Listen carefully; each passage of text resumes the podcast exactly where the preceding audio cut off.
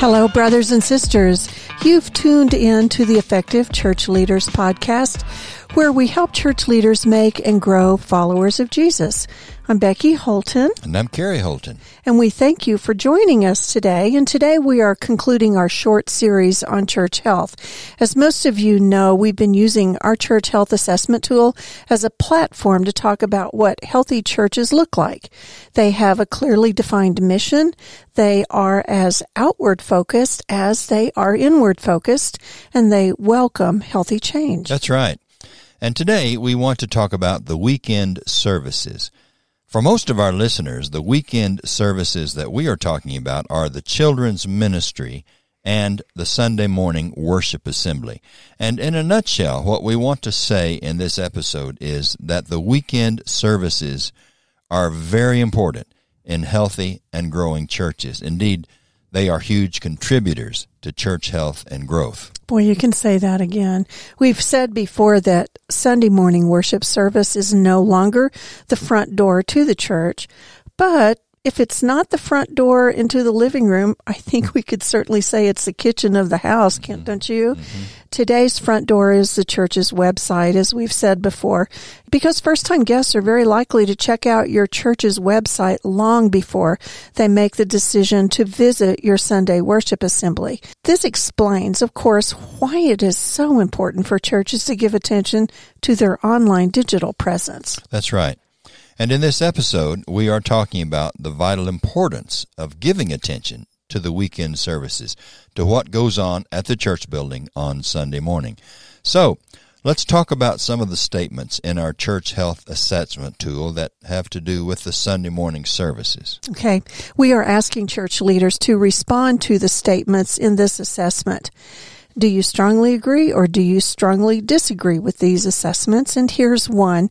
It's actually number four on the assessment, and it is our church focuses its energies and resources primarily on our weekend services. For example, worship, children's ministry, and how we meet and serve guests. Good. And listeners, please note that we are saying that healthy churches do give a great deal of attention to what happens on Sunday morning. Yes. They do focus their energies and resources primarily on their weekend services. And that includes the worship period. It includes what happens in the children's ministry. It might be the Bible school hour and or if the children of a certain age are dismissed during the sermon.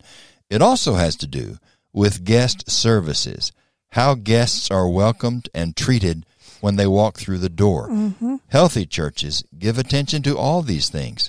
They sure do. And so we might ask church leaders, how much attention are you giving to what happens on Sunday morning?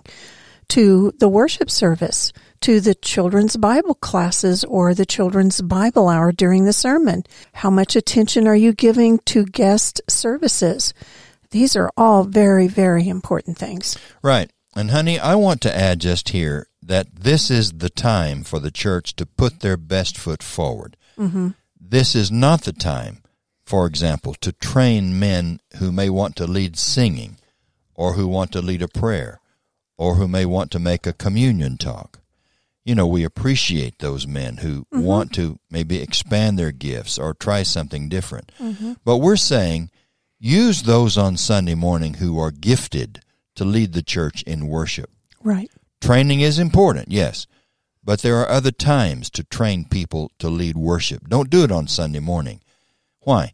Because guests want to see that you know what you're doing and that you have something to offer. And if you allow someone to get up there who has a hard time putting two words together or who can't carry a tune, well, guests wonder if you have something to offer them. Sunday morning is just too important for outreach to ask men to lead worship who are just not gifted to do so. And I think that advice would apply to the person who greets the church and the guests and to the one who makes any of the announcements that are made, okay, you? yes. Don't put someone up there to give the greeting, for example, who doesn't what they don't even look happy, for example, that there might be guests in the building. I mean, how many times have we heard someone say, if you're visiting with us today, we are glad you are here, but you cannot tell by their tone or their facial expressions Mm-hmm. or their body posture. They haven't given notification to their face that they really are glad someone's there and that they really mean what they say. Yeah, It right. Just, it just is kind of sad to see that. Yeah, I mean, that deadpan expression that you're talking about without the smile, it's just a dead giveaway to a guest that perhaps the person greeting them is not so thrilled that they are present. Or that it's just a rote statement everybody says Yes. and there's no meaning behind it. Yes. Well, of course, the moral of our story is this use your best people on Sunday morning if you want guests to return. And of course, we do. Right. We want guests to return. Sunday morning is the likely time when guests will show up. So we should make that assembly worth their time. We should put our best foot forward. Well, again, it all goes back to the church's mission. If your mission is to reach the lost, you will want to put your best foot forward on Sunday morning, right? Mm-hmm. I'm thinking about 1 Corinthians 14 where Paul says that all things should be done in the church's assembly to edify or build up the church. So our primary purpose on Sunday morning should not be to train someone to lead, say, a public prayer or to give someone who's always wanted to lead a song that opportunity to do so. It should be to consider the needs of the gathered community, to consider what will build the community rather than the personal wishes or desires of maybe just a single person. I really agree with that. I do. There are other times to train people. Right, and we're not trying to sound harsh. We, like you said earlier, we appreciate when people want to try something and they want to participate and be involved. But if we're putting our best foot forward, we need Well, to make sure they know. Honey, how. haven't haven't we all been in churches where it seemed like the priority was the person who's leading the worship or his feelings yes, or his development over over what was good for the church in general? Well, I think I- we've all been there. Yeah, and I would even add we've all sat through worship services where we feel like probably they figured out what they were going to do, you know, about five minutes before they all walked down to greet the guests and lead the songs. Okay, that's that's another matter where we need to give attention to the worship Yeah. service, A lot right? of prayer, a lot of planning. Yeah. Okay. Well, how about uh, number 16 in our assessment? Let's talk about that one. Members of our church and guests alike would say that our church's worship services inspire and equip them to follow Jesus. You know, I wonder if most of our people could say that about their church's worship service where they now attend. I mm-hmm. wonder. I mean, our worship services need to inspire. Yes. They need to equip us, church members and guests alike, to follow Jesus. And again, that's what you were talking about in 1 Corinthians 14. Right. The assembly should edify.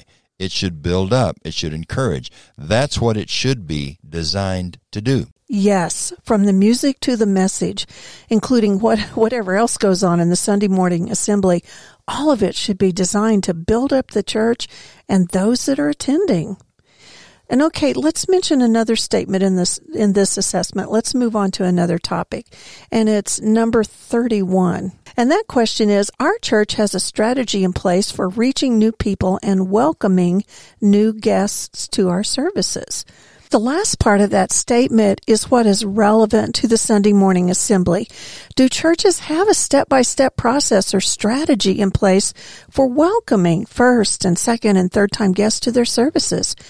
It's so important to consider how you want to welcome guests and how you want to respond to them when they come.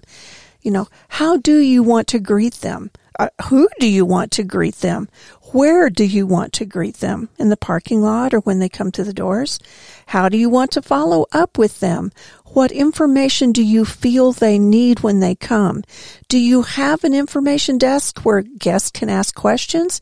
Healthy churches will have answers to questions like this. It will show that they have thought through the process from a guest driving up in the parking lot to when they leave to go home. That's good. You know, following up is key, isn't it? Absolutely. I mean, following up with guests, churches are well served if they have a plan for following up with their guests. Mm-hmm. Okay, here's our last assessment statement that we want to talk about today. It's number 43, and it's very closely related to ones that we've already discussed. Here it is. Our guests experience a Sunday morning worship assembly that leaves them eager to return. Mm-hmm. Well, we should give thought to that, shouldn't we? We should ask periodically, is our worship service attractive to guests? Is it the kind of experience that will make them eager to return for more? Now, I think there is a hesitation to consider that question because we are not sure that our worship services need to be attractive to outsiders. We tend to think that kind of thinking feeds into a consumeristic mentality, which we want to avoid. But the fact is that guests are consumers, right? Absolutely. I mean, well, we all are to some I'm a extent. consumer, yeah, we yeah. all are Mhm. consumers to some extent.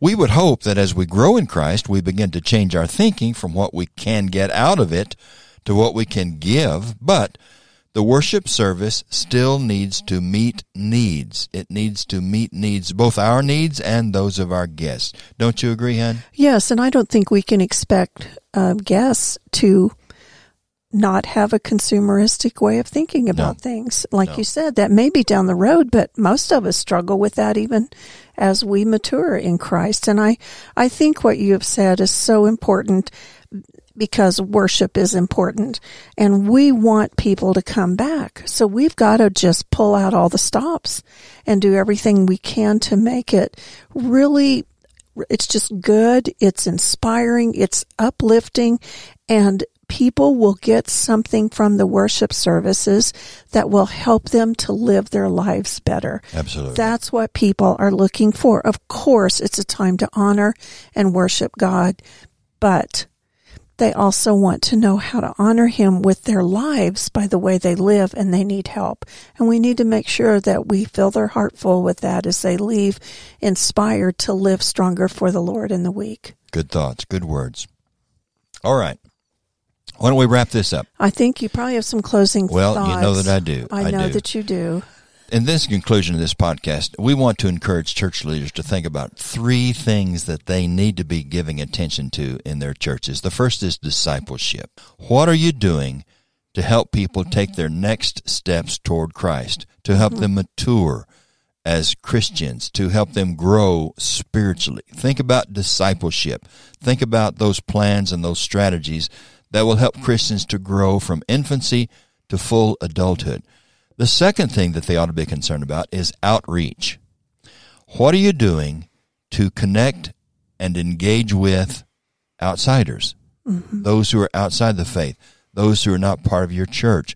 What are you doing to reach out to them? What plan do you have in place? What strategies have you implemented to reach out to outsiders? But what we're saying in this particular podcast is the third thing that they should give attention to is worship. Yes. And interestingly, worship is that which overlaps both discipleship and mm-hmm. outreach. Mm-hmm. Because the worship assembly on Sunday morning, honey, is so important to help Christians grow, yes. but it's also often the first or the second or the third interaction that outsiders have with the church. Mm-hmm. As you said earlier, they may go to the website first, but eventually we want them to come to a worship service.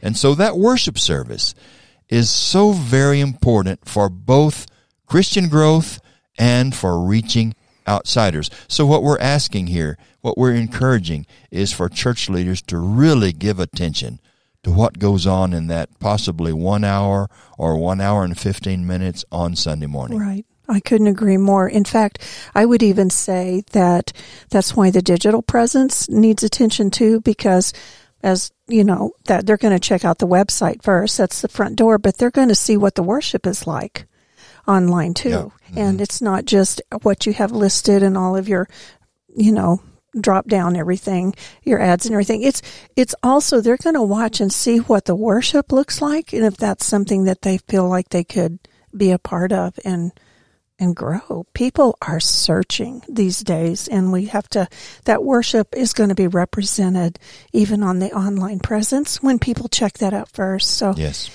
well, listeners, we hope that you've gotten something from this and that it's encouraged you to take a look at your worship assembly services. And we hope you'll join us in a couple of weeks for another brand new episode. Until next time, friends, We want you to join us again next time, and uh, we pray that God will bless your ministry in every way. If we can answer any questions you may have about ministry, let us know what your questions are, your Right. concerns. We're here to support you and to help you to become all that you can be as an effective leader in your church.